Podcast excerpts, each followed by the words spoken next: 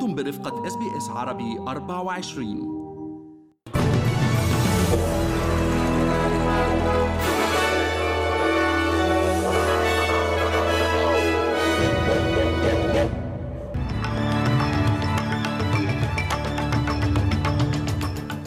عناوين النشرة الحكومة الفيدرالية تعلن عن تغييرات كبيرة في سياستها المتعلقة بدعم قطاع الثقافة والفنون. إسرائيل تشدد إجراءاتها بحق عائلات منفذي الهجمات ضدها ووزير الخارجية الأمريكي يلتقي بنتنياهو اليوم وبعباس غدا في مسعى لخفض التصعيد.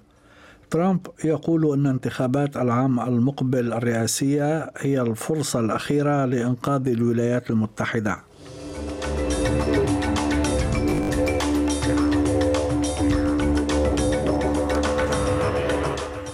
هاشم الحداد يحييكم وإليكم التفاصيل. أعلنت الحكومة الفيدرالية اليوم عن تغييرات كبيرة في سياستها المتعلقة بدعم القطاع الثقافي والفني في البلاد. وتتضمن هذه التغييرات إنشاء هيئة استشارية جديدة بتمويل يصل إلى 200 مليون دولار للاستثمار في الفنون والحقول الإبداعية إضافة إلى سن قوانين لحماية الإرث الثقافي للسكان الأصليين وإنشاء معرض للفن الأبورجيني في أليس سبرينغز ومركز ثقافي أبورجيني في بيرث وزير الفنون الفيدرالي توني بيرك قال اليوم في حديث مع القناة التاسعة أن التغييرات الجديدة تشمل فرض حد أدنى من الإنتاج المحلي على منصات البث الرقمية اعتبارا من منتصف العام المقبل. Uh, what we've announced now on the, for the streamers is from the 1st of July next year they'll have content obligations. We're going to spend the first half of this year working out with the streamers and with industry exactly where those rates start, how we design it. We'll have legislation in the parliament in the second half of this year. المدير التنفيذي للمنظمة التي تمثل قطاع الإنتاج السينمائي والتلفزيوني في أستراليا سكرين بروديوسرز أستراليا مات دينر رحب بهذه التغييرات.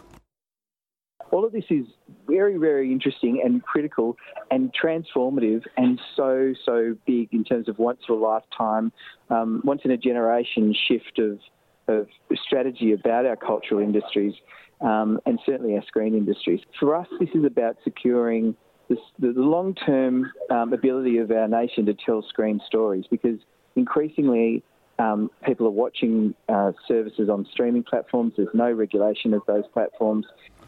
أعلن رئيس حكومة نيو ساوث ويلز دومينيك بيروتي اليوم أن تحقيقا سيفتح في أعقاب ما كشفه برنامج Four Corners الأستقصائي على شاشة ال ABC بشأن نفوذ واسع مزعوم لجماعة أوبوس داي المحافظة على المدارس الكاثوليكية في الولاية بيروتي شدد على أن حرية التعليم مصانة ومضمونة في أستراليا المتعددة الثقافات والتي تفخر بتقاليدها في هذا المجال.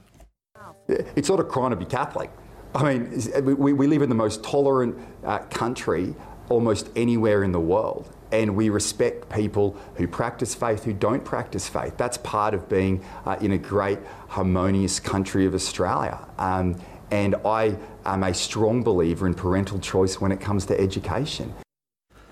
أعلنت وزيرة البيئة الفيدرالية تانيا بليبرسك اليوم أنها كأم تدعم قرار حكومة جنوب أستراليا القاضي بحظر استخدام الطلاب للهواتف المحمولة في المدارس الثانوية طوال فترة الدوام اليومي وسيبدأ تطبيق هذه السياسة اعتبارا من بداية العام الدراسي في عشرين مدرسة على أن يصبح شاملا في جميع مدارس الولاية اعتبارا من الفصل الدراسي الثاني وفي حديث مع القناة السابعة قالت بليبرسك أن وجود الهواتف المحمولة بأيدي الطلاب داخل الصفوف يعرقل العملية التعليمية. As a mum, I support it because the less time that kids are spending on their phones, the better. Uh, it's distracting for kids to have their phones with them in class. Uh, it's hard for teachers. Teachers are catching kids, you know, um, uh, watching YouTube videos when they should be doing their maths. I, I think it's a very sensible idea. أطلق ائتلاف تشكل حديثا ويضم منظمات مؤيدة للطاقة النظيفة وشركات مالية واستثمارية خريطة طريق تهدف لجعل أستراليا قوة رائدة عالميا في مجال الوصول إلى صفر انبعاثات. وقال المدير التنفيذي لمجلس الطاقة الذكية جون جرايمز أن على أستراليا اللحاق بسياسات الطاقة النظيفة المطبقة في الولايات المتحدة واليابان والاتحاد الأوروبي والمملكة المتحدة وتجاوزها في وقت لاحق. وفي سياق متصل حذر الباحث في خدمة الأرصاد الجوية الدكتور مايكل جروس من أن اتجاهات المناخ العالمية الحالية تشير إلى أن أستراليا ستواجه تقلبا في الأحوال المناخية يتراوح بين الفيضانات المفاجئة وحرائق الغابات وموجات الحر الشديد. As we see an increase in some types of extremes, such as flash floods, extreme fire weather, marine heat waves, and others. All else being equal, then we'll see more extremes overall and we'll flip between them more often. It's, it can feel like a little bit of a whiplash for those of us on the ground. This may already be happening in some respects and in some places, especially if you look at the global scale. With many extreme events over the last three years, there's some extreme heat waves, droughts, floods, and there's some pretty strong examples in Australia too, such as the Black Summer fires and then floods. قرر مجلس الوزراء الإسرائيلي الأمني في الاجتماع الذي عقده أول أمس السبت تسهيل الإجراءات اللازمة للحصول على تراخيص حمل الأسلحة النارية للمواطنين الإسرائيليين كما تم رفع درجة تأهب القوات الإسرائيلية وأعلن الجيش تعزيز قواته في الضفة الغربية. وأغلقت القوات الإسرائيلية منزل عائلة فلسطيني في القدس الشرقية استعدادا لهدمه بعد قتله سبعة أشخاص قرب كنيس في حي النبي يعقوب الاستيطاني في القدس يوم الجمعة الماضي. وأعلن المجلس سلسلة إجراءات لحرمان عائلات من وصفهم بالإرهابيين من حقوق معينة من بينها إلغاء حقهم في الضمان الاجتماعي. وجاء هجوم النبي يعقوب ردا على مقتل عشرة فلسطينيين في توغل القوات الإسرائيلية في مخيم جنين. في غضون ذلك قتل حراس مستوطنة كدوميم الإسرائيلية صباح أمس شابا فلسطينيا في الثامن عشر من عمره قرب المستوطنة القريبة من مدينة قلقيلية في الضفة الغربية المحتلة. وقال الجيش الإسرائيلي أنه كان مسلحا بمسدس. ومن المقرر أن يلتقي وزير الخارجية الأمريكي أنتوني بلينكن في القدس اليوم برئيس الوزراء الإسرائيلي بنيامين نتنياهو وبرئيس السلطة الفلسطينية محمود عباس في رام الله غدا لمناقشة خطوات لخفض التصعيد. وكان بلينكن وصل أمس إلى القاهرة في محطة أولى من جولته في المنطقة. اعتبر الرئيس الأمريكي السابق دونالد ترامب أمس أن الانتخابات الرئاسية لعام 2024 ستكون الفرصة الأخيرة لإنقاذ الولايات المتحدة مضيفا في خطاب ألقاه أمام حشد من أنصاره في ولاية كارولينا الجنوبية أن البلاد بحاجة إلى قائد مستعد للقيام بذلك منذ اليوم الأول لتوليه الرئاسة. وقال ترامب الساعي للعودة إلى البيت الأبيض أن هناك رئيسا واحدا فقط تحدى المؤسسة بكاملها في واشنطن.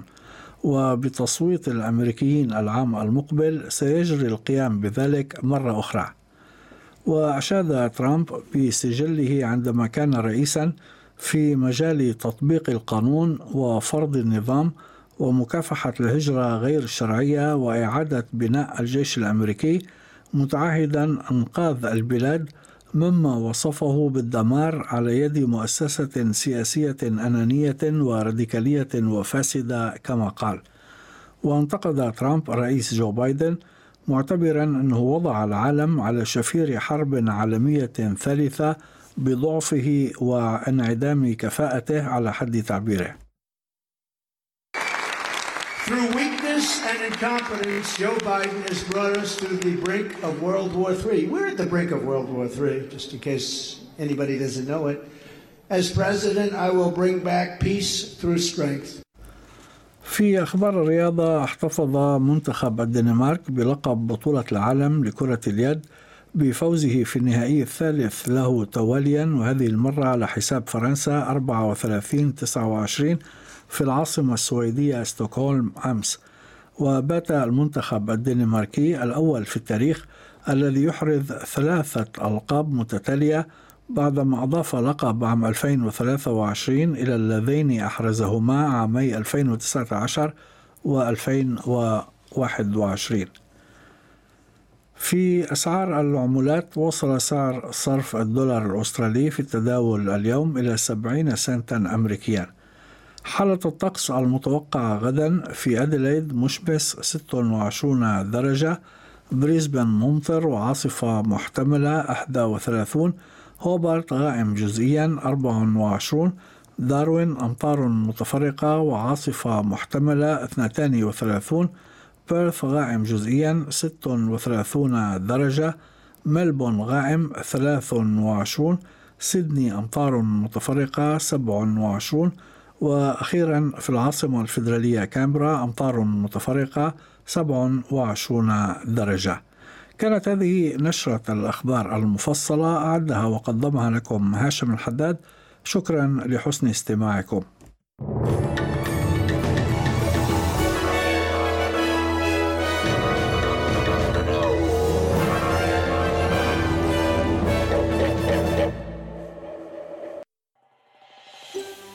هل تريدون الاستماع إلى المزيد من هذه القصص؟ استمعوا من خلال Apple Podcast، Google Podcast، Spotify أو من أينما تحصلون على البودكاست